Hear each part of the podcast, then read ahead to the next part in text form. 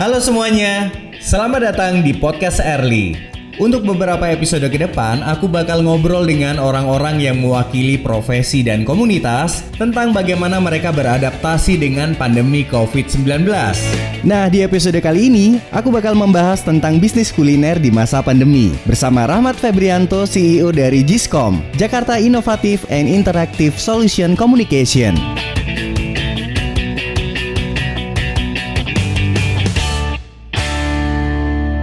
Apa kabar semuanya? Di masa pandemi ini kita kebanyakan kerjanya di rumah ya, karena beberapa kantor memang masih mewajibkan karyawannya untuk WFH. Kebanyakan di rumah itu pasti akan gak jauh-jauh dari tempat tidur atau dapur. Bener nggak?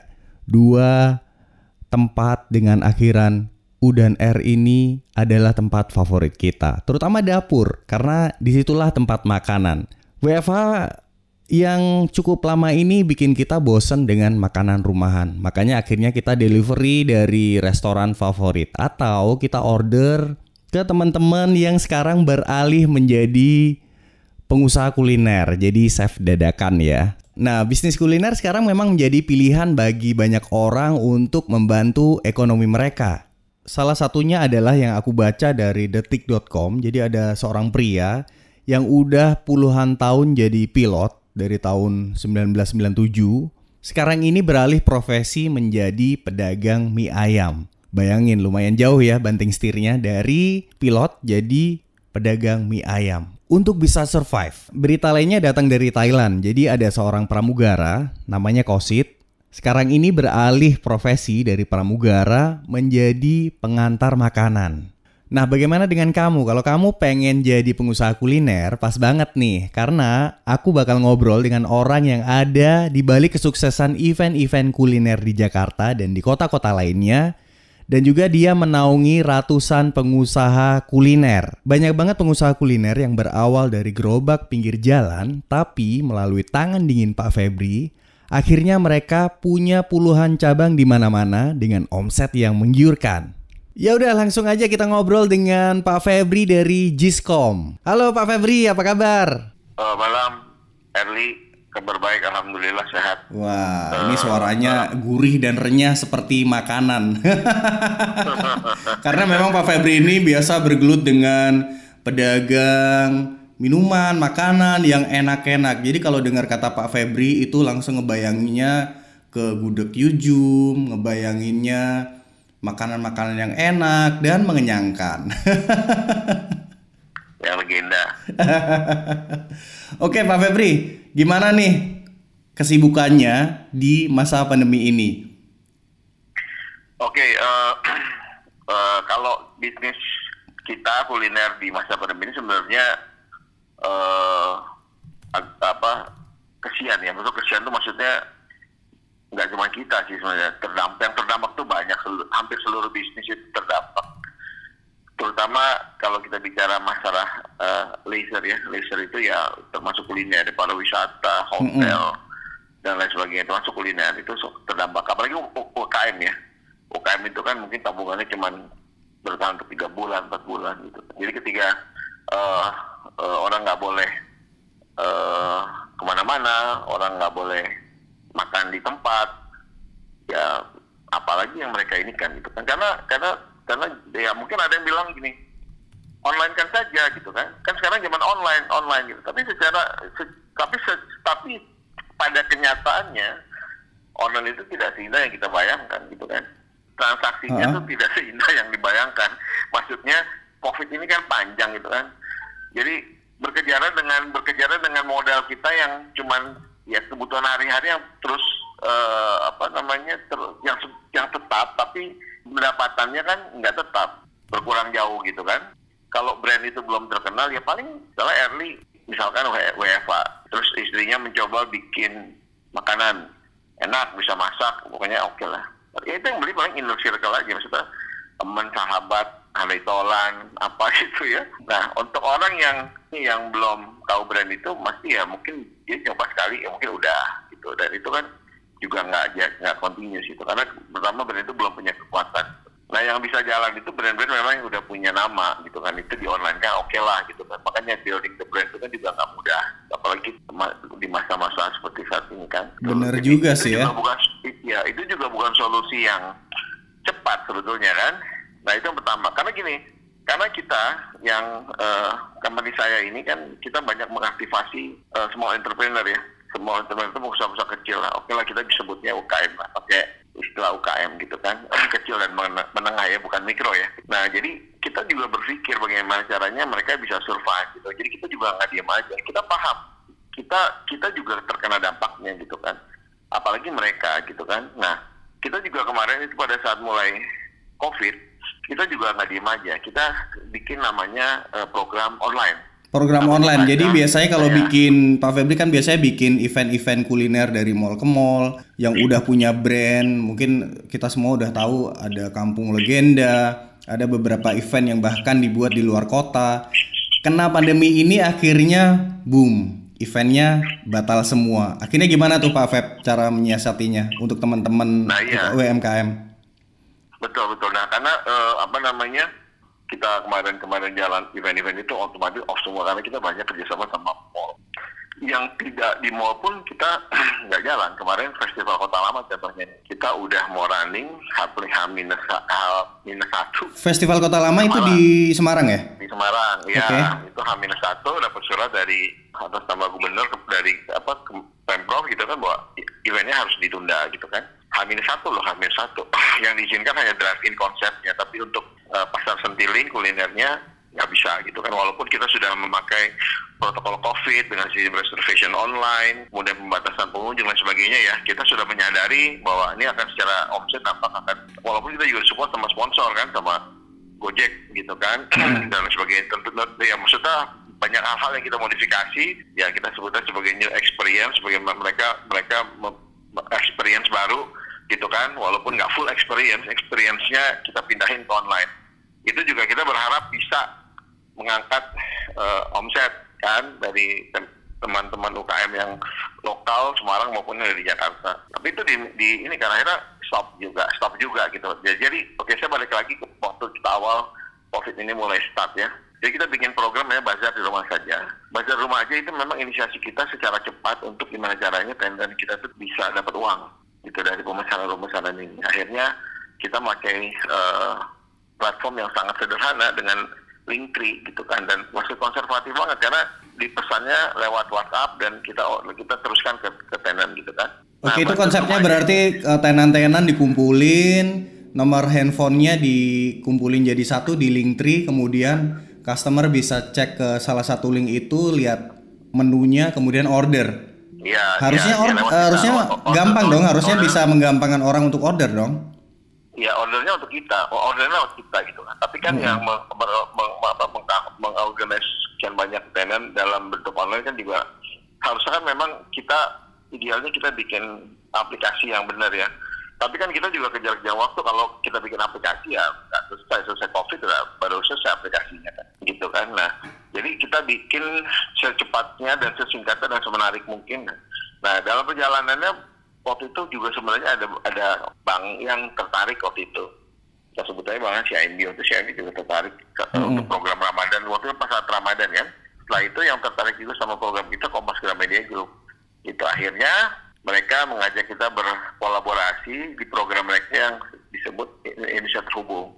Indonesia Terhubung itu salah satu kontennya adalah uh, bazar di rumah aja yang nanti kita ganti menjadi jajan dari rumah. Nah, itu pun sudah di booster sama media sebesar Kompas dan media grupnya itu juga itu secara transaksi tidak tidak menolong lah istilahnya. Kalau dari bazar konvensional yang biasa dilakukan di mall dibandingkan dengan ya, yang online itu ya, berapa persennya ya. aja Pak Febri?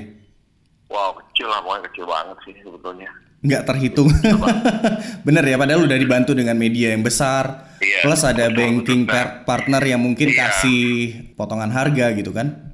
Iya betul betul. Bahkan bahkan tenan juga ada kasih diskon. Jadi jadi juga itu itu yang pengalaman kita. Maksudnya yang makanya saya bilang itu tidak seindah yang kita bayangkan gitu kan, Mas. Kemudian apalagi nih ya caranya bagaimana nih gitu kan? Kita mikir lagi terus kita berpikir terus gimana supaya tenan kita bisa bisa survive gitu kita kita buat namanya program ready to eat. Ready to eat itu yang kemasan packaging dan sebagainya gitu. Frozen food? Nah itu frozen food ya frozen food segala macam kita juga kita juga ada itu segala nah itu. Nah tapi yang uh, jajan di rumah ini juga programnya sampai sekarang juga kita tetap existing dan kita memperbaiki terus dari terutama dari sisi pembayaran. Sekarang kayaknya kita udah mulai lebih canggih nanti akan tapi belum karena ini kita masih menggodok terus uh, payment gateway dan payment system supaya lebih gampang. Jadi jadi online ini kita tidak hilangkan walaupun ini agak uh, kecil sangat kecil tapi kita nggak berhenti. Misalnya kita nggak oh udah deh kita udah aja nih nggak.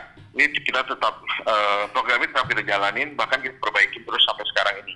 Gitu. Kita lebih buat lebih canggih dan lebih komplit komplit. Nah kemudian kemudian nah dalam perjalanannya kita akhirnya kebetulan sedang membangun sebuah tempat makan permanen di Gading Serpong. Kan banyak gerai-gerai restoran, brand lokal maupun internasional yang justru tutup atau bangkrut gitu kan di masa pandemi ini. Kenapa justru akhirnya mendirikan food court? Nah ini pasti banyak tantangannya nih. Nah kita bikin lokasinya memang tidak di dalam mall, kita standalone di area area yang captive gitu marketnya gitu kan jelas gitu. Nah kemudian juga kita bangun dengan desain yang sirkulasinya sangat baik gitu. Dengan gaya-gaya uh, industrial kemudian tinggi itu roofnya tinggi kemudian ada mezaninnya angin besar jadi pintunya kebuka nggak ada pintu jadi kebuka semua. Dan, dan itu menarik sih. Jadi itu yang alhamdulillahnya yang menjadi akhirnya menjadi mata air itu bukan mata air eh, kayak oase di di padang pasir yang sangat ini gitu jadi ya yang membantu kita saat ini adalah yang seperti itu gitu. Iya seperti yang aku bilang tadi kan beberapa brand justru turun ke jalan mereka jualan ke jalan nggak ada orang yang datang ke store-nya tapi malah bikin satu food court yang mengumpulkan banyak kuliner-kuliner UMKM gitu tantangannya apa sih waktu mendirikan Kuloka? Ya keyakinan kita gini memang kalau kita ya, ya kita memang dari kalau di kita uh, tenan-tenan yang gabung kita itu memang sudah kita kurasi dengan sangat baik. Itu ketat ya. Kita kurasi kita ketat banget nah kemudian ya ketika kita menghadirkan mereka uh, ke yang kita ajak ke Koloka juga tenan-tenan yang sudah punya punya histori uh, apa ya ada apa ya, legenda lah. Ada beberapa yang memang legenda. Ada kurang lebih lima lima belas tenan yang legenda di situ yang yang lokal ya Jakarta ya. Mm. nah, nah kemudian itu kekuatannya juga. Kemudian makanan-makanan lain yang memang beraneka uh, macam dari berbagai nusantara. Dan itu enak-enak jadi sebetulnya kekuatan kita adalah di situ. Nah kenyataan pada kenyataannya setelah saya perhatikan market yang memang uh, bagus gitu.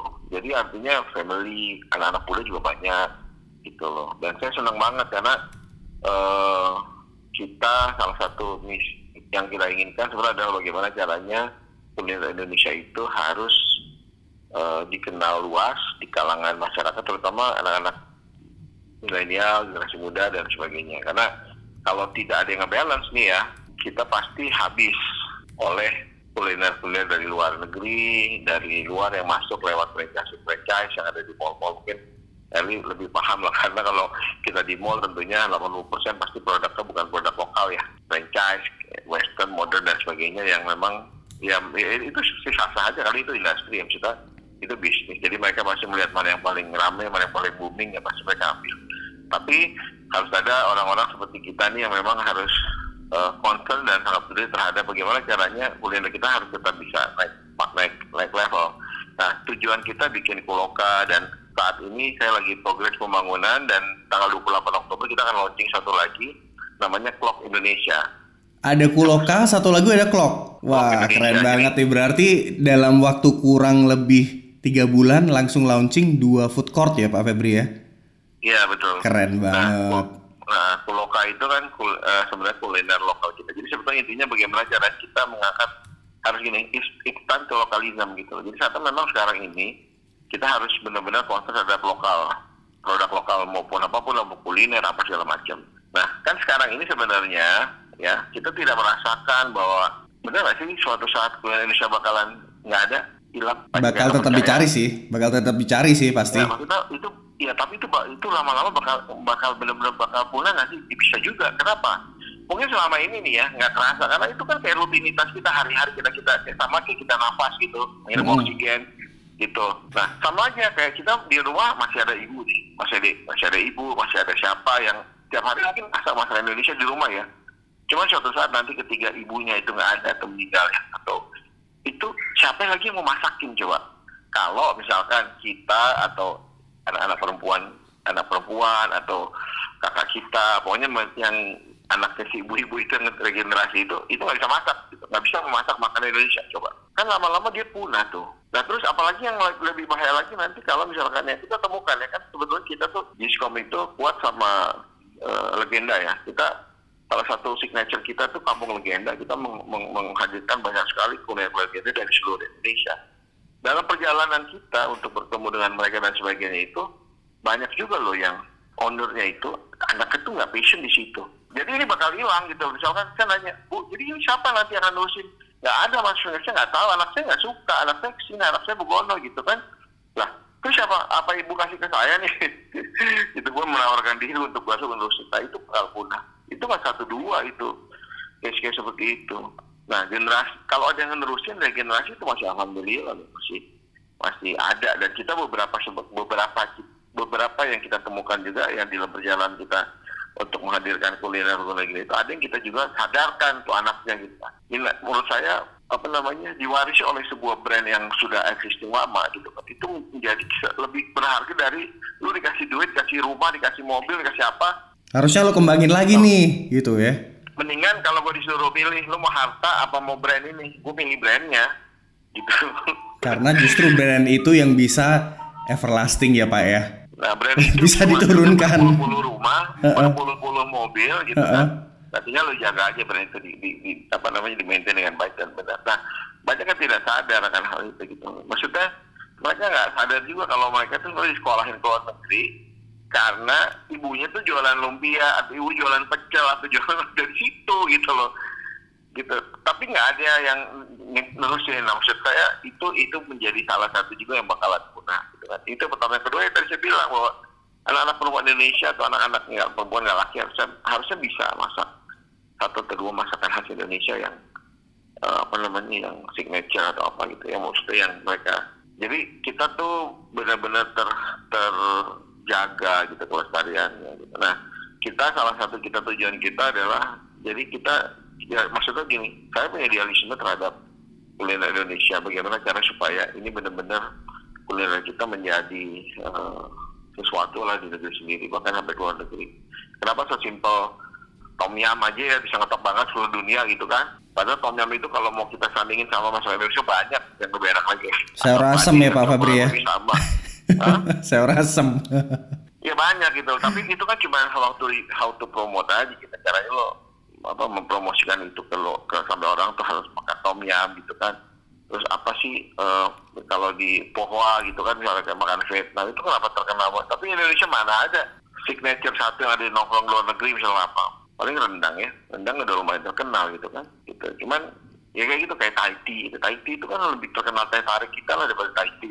Tapi bisa bisa bisa mendunia gitu loh. Bahkan franchise diambil banyak banget di kita gitu kan. Nah, kalau kalau kalau teh tarik teh tarik teh tarik Aceh itu yang itu kan sebetulnya asalnya juga maksudnya teh dari Aceh gitu kan. Ya mungkin ada ada apa dari India dan segala macam, tapi intinya kita juga punya kayak gitu loh. Tapi kenapa yang terkenal Tahiti gitu kan? Itu kan hal-hal simpel yang di packaging dengan baik sehingga bisa dibawa ke mana-mana. Nah sebetulnya itu juga penting bahwa kuliner Indonesia harusnya bisa menjadi seperti itu gitu kan. Nah Terus yang kedua, kalau kita bicara masalah modal juga nggak banyak uh, pengusaha-pengusaha Indonesia bisa bermain di di tempat-tempat yang besar kayak mall gitu kan, sewanya mahal. Mungkin hanya beberapa yang kita tahu lah ya, kayak sampai Hasnaya, ada rembulan, ada apalah segala macam. Mungkin mereka, ya mereka mungkin mereka juga nggak nggak langsung buka, pasti mungkin dari mulai dari kecil dari besar sampai mereka akhirnya bisa. Nah, tapi kan kebanyakan yang mereka mulainya dari bawah dari yang memang nggak punya modal intinya untuk untuk untuk masuk ke dalam. Nah tugas kita adalah gimana caranya kita bisa menaikkan level si pedagang-pedagang ini menjadi lebih baik, lebih profesional, lebih uh, dari small entrepreneur kita naikkan lagi dari middle, middle menjadi besar. Nah, seperti itu. Nah, itulah yang kita lakukan saat ini.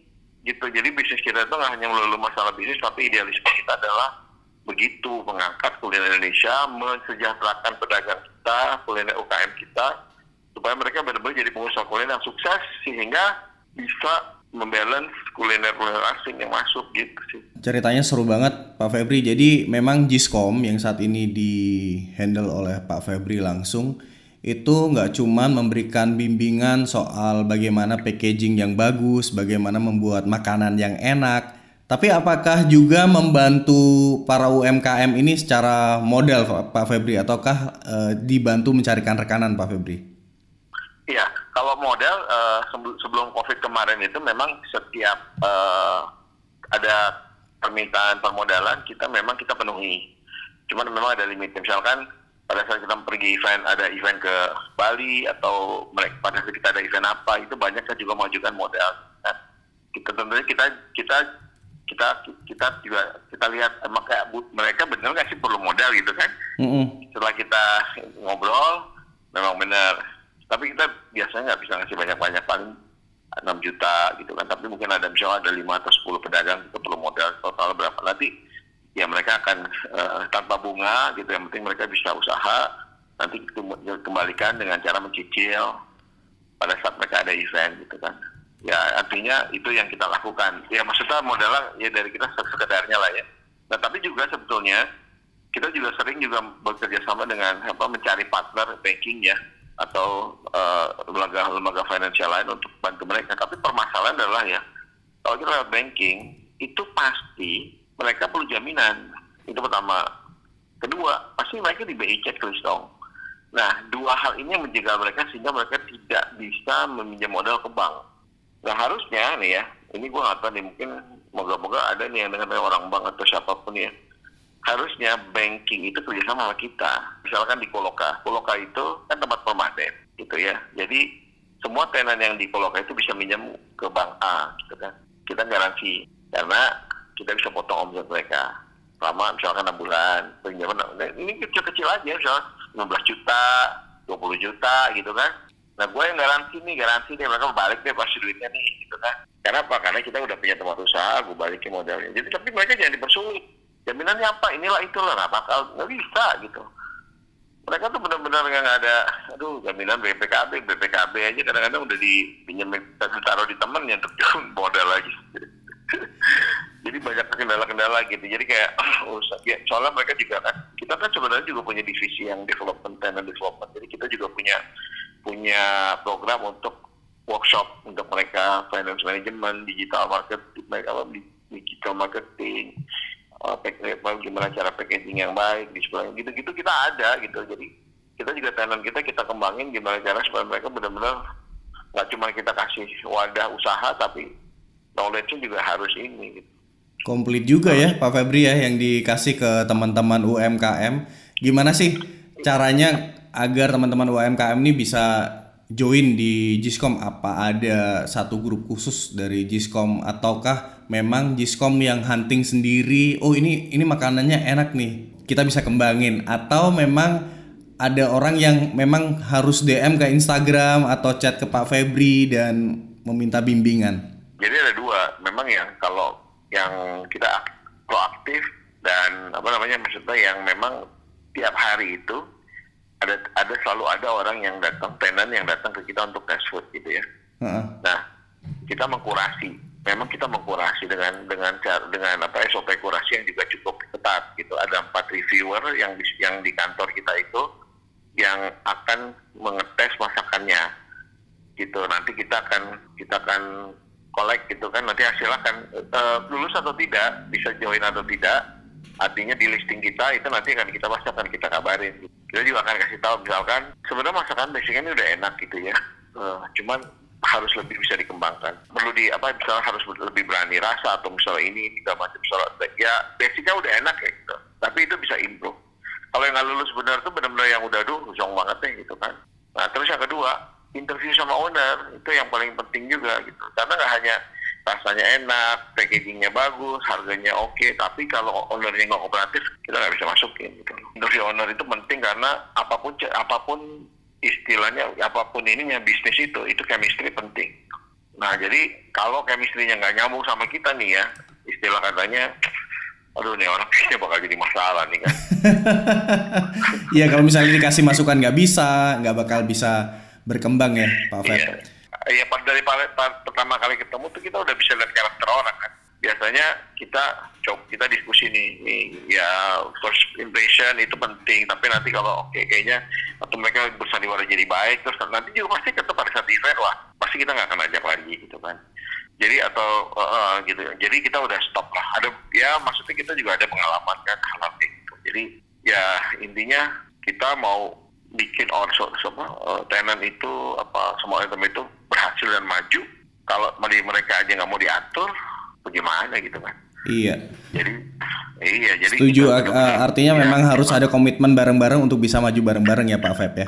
Oke Pak Feb, ada nggak salah satu contoh pengusaha kuliner atau UMKM makanan yang Pak Feb temuin, dia datang ke kantor yang tadinya cuman biasa-biasa aja, terus ikut event ke mana-mana, akhirnya punya cabang di mana-mana dan berhasil. mungkin saya bisa kasih satu salah satu contoh ya gitu Mm-mm. kayak misalkan nih eh, ini boleh sebut brand nggak apa-apa kan Ya apa? nah cakwe master nih coba ini bisa bisa di langsung Wah di- favorit gue itu Pak. nah gitu nah ya itu waktu pertama kali gabung sama kita outletnya cuma satu dan itu pun survive gitu maksudnya eh, hanya ya berapa tahun dua tiga tahun jualan tuh begitu gitu aja gitu nah begitu ikut kita ya itu di toko atau eh, kaki lima Pak Febri? ya outlet uh, uh, kayaknya dia di kayak di uh, mungkin kayak di supermarket atau di mana di pinggir jalan. Sekarang outletnya tahu berapa? Ada 20 bahkan ratusan juta. Maksudnya gini satu kali dia tarik duit kan di satu outlet tuh ya itu bisa 100 juta gitu. Dari mobilnya apa karena udah punya foto dan Wow. dan ini sangat mengakui bahwa bahwa yang yang ke- keberhasilan dia itu memang kontribusinya adalah terbesar adalah ketika dia join sama kita gitu loh. Nah hal-hal seperti ini buat gue tuh bangga gitu senang gitu bahwa apa yang kita lakukan ternyata membawa hasil yang positif terhadap usaha mereka gitu loh. Nah ini bisa bisa di konsep namanya nama apa namanya yang punya namanya si Udin Uful itu ditanyain nama dia itu. Itu nggak cuma satu loh, ada lagi banyak. Yang legend legend legend juga yang tadinya eh, nggak ya yang tadinya nggak pernah ikut event atau tadinya malah kerja sama orang akhirnya setelah kita ngobrol punya brand yang terkenal kenapa nggak diurusin aja? Akhirnya dia keluar kantornya ngurusin itu malah jadi ya alhamdulillah punya outlet outlet outlet. ya banyak lah yang kayak gitu kejadian banyak banyak banyak. Dari kaki lima yang jualan di Chongfan tuh boleh dicek yang omset 500 ribu paling banyak sejauh sehari gitu event bisa 6 juta gitu. Sekarang udah bisa punya teh teh itu Xenia gitu nah banyak. Itu yang kita pengen sebetulnya bahwa apa yang kita berikan kontribusi kita itu bermanfaat buat mereka Dari cerita Febri sebenarnya siapa aja bisa sukses asal punya komitmen ya. Apalagi di masa pandemi ini banyak pengusaha kuliner dadakan yang tadinya mereka adalah karyawan di PHK atau mungkin ada pengurangan jam kerja jadi punya bisnis sampingan. Punya tips nggak Pak Febri buat mereka? tipsnya jadi gini sebenarnya eh, ini mungkin berlaku umum ya jadi kalau menurut saya selama saya jalan ini orang itu sebenarnya punya punya apa ya ada yang memang dia cocok jadi pengusaha ada yang memang ternyata jiwanya bukan jiwa pengusaha memang karyawan gitu kan. Itu nggak apa-apa itu itu nggak salah nggak ada yang salah di situ gitu. Karena dipaksakan juga misalkan Erli ini kan Erli biasa kerjaan terus tiba-tiba lu pengen jadi pengusaha. Bolak balik bolak balik kagak jadi nggak sukses sukses kan apa rootnya memang ada di di situ jadi karyawan gitu. Ya memang lu nggak ada passion jadi untuk karena apa? Pertama lu mental ya gitu loh. Ada orang aduh udah deh buat pertama usaha dia menggebu-gebu nih kan. Terus habis itu gagal. Sekali gagal udah nyerah. Gimana caranya? Nggak cocok jadi pengusaha gitu loh. Itu banyak juga gitu kan. Terus habis itu malas ah depan-depannya doang ya kayak anget-anget tai ayam istilahnya. Heeh. depan-depannya menggebu-gebu terus habis itu ada batu sandungan dikit aduh males. Terus join sama orang pecah kongsi berantem. Gitu. Nah itu saya bilang itu chemistry bisnis chemistry. Jadi sebenarnya jangan pernah takut gagal. Karena semakin kita sering gagal sering gagal sering gagal itu menjadi pembelajaran buat kita agar kita tahu di mana kita kegagalan kita.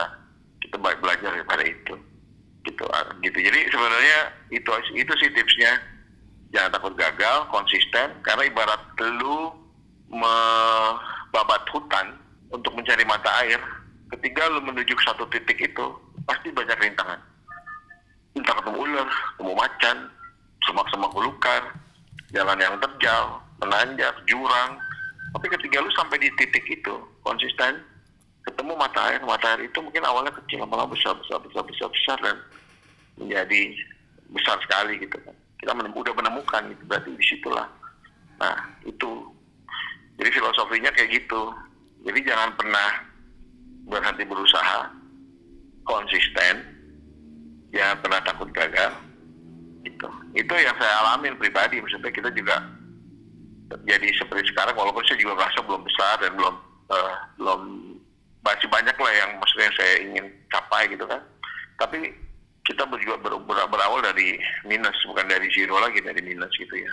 Jadi banyak usaha-usaha yang udah kita lewati segala macam kan. Kalau sekarang mah udah berlimpah-limpah ya makanannya. Iya makanan berlimpah-limpah. Maksudnya, maksudnya kita pernah susah banget gitu kan. Uh -uh. Uh, pernah susah banget gitu kan. Tapi ketika kita konsisten itu bahwa apa kita lakukan itu dengan ulet sabar tawakal berdoa dan terus berusaha itu pasti ada pasti akan ada jalan gitu. Oke justru gitu. kuncinya jangan pernah menyerah ya walaupun masakan jangan, pertama jangan. makanannya nggak enak buat lagi dengerin masukan orang dan itu butuh proses yang panjang. Ya ya kayak kayak ini kayak si Cuangki Mangudin tuh yang punya Pak Dono tuh mungkin Erlu juga kenal tuh Pak Dono itu. Mm -hmm. Waktu dia dia uh, apa namanya waktu ikut kita jualannya macam-macam udah mulai dari rujak nggak laku. Jualan docol nggak laku. Jualan es goreng. Di setiap event tuh ganti-ganti menu terus gitu kan. Eh tapi uh, maksudnya kita karena kita dorong juga gitu. Udah nggak usah khawatir. Lu mau menu apa? Tapi memang enak gitu. Maksudnya bukan asal jualan fast food. Oh di docang oke nih enak. Nggak apa-apa jualan. Nggak jalan nggak jalan nggak usah. Karena memang mungkin dia belum di situ ininya gitu. Eh ketemu si cuangki. Sekarang waktu itu udah tujuh tujuh outlet dari ikut event satu event ikut event ke mana-mana iya, sekarang jadi uh, punya tujuh outlet. Wow keren banget. punya tujuh outlet gitu dengan omset yang lumayan. Sudah ya kayak begitu gitu. Banyak lah contoh-contohnya sebenarnya kita sangat membuka untuk siapa pun bisa uh, gabung sama kita untuk uh, ikut event ikut yang permanen. Tapi memang harus kita kurasi dulu. Setelah itu kita listing gitu. Karena setiap tempat setiap event kita harus menyesuaikan dengan karakter-karakter temanya dan lain sebagainya gitu. Tapi nggak apa-apa, lebih baik kan kalau di listing kan udah masuk di list kita tuh, tinggal kita kita salurin misalkan, oh event ini kayaknya ini cocok nih makan ini nih. Nah nanti kita telepon, kita panggil, terus apa mungkin lagi kita lagi bikin tempat-tempat lagi baru, ini boleh nih kita masukin sini gitu kan. Nah gitu. Nah, tantangan pengusaha kuliner untuk saat pandemi ini bagaimana menghadapinya Pak Feb? Ini orang-orang masih belajar nih ke Pak Febri nih karena ya seperti yang gue bilang tadi banyak omsetnya jadi turun mereka ngerem untuk berinvestasi tapi Pak Febri malah akan buka satu lagi food court. Dan yang udah berjalan saat ini itu ramai banget.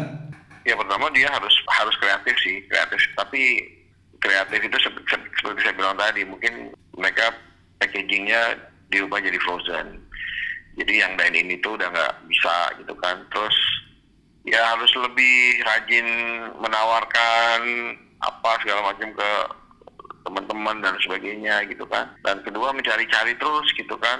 Mereka buka tempat baru tapi dengan pola pola kerjasama yang lebih resikonya lebih rendah. Contohnya nih kalau yang gabung sama kita kan memang sangat dimudahkan gitu kan. Dengan sistem revenue sharing kemudian juga uh, ada deposit yang bisa dicicil dengan murah gitu kan. Jadi nah kayak gitu-gitu tuh penting tuh gitu. Karena kalau dia buka sendiri waduh sewa tempat uh, itu nggak bisa sebulan tuh sewa tempat.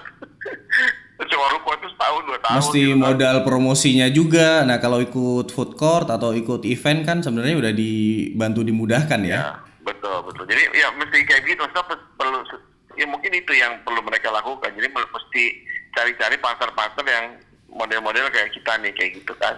Kecuali kalau dia memang modalnya besar terus dia pede ya buka nggak apa-apa gitu kan. Saya lihat juga banyak beberapa di beberapa daerah di di di, di dekat tempat kita juga bermunculan tempat-tempat makan baru banyak juga gitu kan.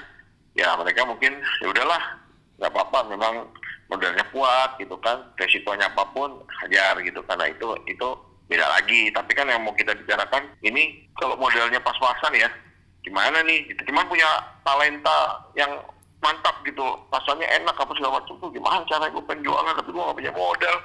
Karena gimana ya buka usaha kuliner tuh kayak gampang-gampang susah. Jadi makanan enak itu juga nggak bisa jamin loh. Tempat itu tiba-tiba rame gitu loh. Di tempat A nih wah rame banget. Dia buka di sini belum tentu rame. Ya walaupun dengan brand yang sama ya dengan yang sama. Salahnya di mana itu? Gue nggak ngerti itu kalau kayak gitu. Kalau di kita contohnya nih ya misalkan kita evaluasi omset kan. Karena di kita tuh sebenarnya akan kita selalu evaluasi setiap bulan. Ini omset terendah nih ini, ini. Ih, masalahnya di mana nih? Kalau dari sisi rasa udah nggak mungkin. Karena kan kita udah yang masuk ke kita kan udah pasti rasanya kan jelas gitu kan. Udah mm -hmm. enak. Maka dari sisi displaynya gitu kita perbaiki. Aduh belum bagus juga apa coba cara orang melayani servisnya gimana jadi semua tuh kita evaluasi tuh udah semuanya nggak ada masalah wah emang rezekinya nih orang hoki. Berarti ada unsur hoki juga ya, walaupun produk udah diperbaiki, display udah diperbaiki, pemasaran udah diperbaiki, tetap ada unsur hoki. ya percaya percaya, tapi ya kayak gitu kayaknya. Aduh ini apa? Tapi makanya kita kalau bukan bu, bu, apa buat tempat tuh nggak pernah kita menghindari deadlock apa dead bukan deadlock dead end ya, maksudnya nggak ada area mati gitu loh. Karena itu bisa menjadi salah satu yang menyebabkan mereka sepi kan. Misalkan di ujung terus orang nggak lewat. Terakhir Pak Febri, harapan Pak Febri untuk industri kuliner di Indonesia? Kan pengalamannya udah banyak, menaungi banyak pengusaha kuliner, banyak pengalaman di event. Ya, uh, uh, kalau harapan saya terhadap kuliner Indonesia secara keseluruhan kita pengen sebetulnya uh, khususnya kuliner Indonesia sesuai dengan misi dan visi kita kita pengen gimana caranya mereka bisa lebih eksis uh, di negeri sendiri gitu kan? Karena kita berharap bahwa kuliner Indonesia itu bisa menjadi uh, bisa menjadi balancing buat banyak sekali kuliner-kuliner asing yang masuk ke Indonesia. Gitu ya. Nah jadi harapannya kita akan tetap bagaimana caranya mempromosikan, melestarikan, mengangkat kuliner Indonesia ke level lebih tinggi terutama di yang banyak bermain di level-level kan level-level UKM nah, itu kita mau angkat sih. Benar-benar kita mau angkat kita angkat kita angkat kita angkat gitu Oke, okay, thank you ya Pak Feb atas waktunya. Kita sambung ngobrol-ngobrol lagi di Kuloka. Kita ngobrol sambil kulineran. Sampai sama ke Kelok ya nanti gue undang lo ke Kelok. Oke, okay, ditunggu ya. undangannya. Gue nggak sabar makan banyak. Oke, siap siap. Kita setuju dengan pembatasan dan mengikuti aturan. Mereka yang bertahan adalah mereka yang menghadapi perubahan. Terima kasih ya udah dengerin podcast ini. Sampai ketemu di episode berikutnya.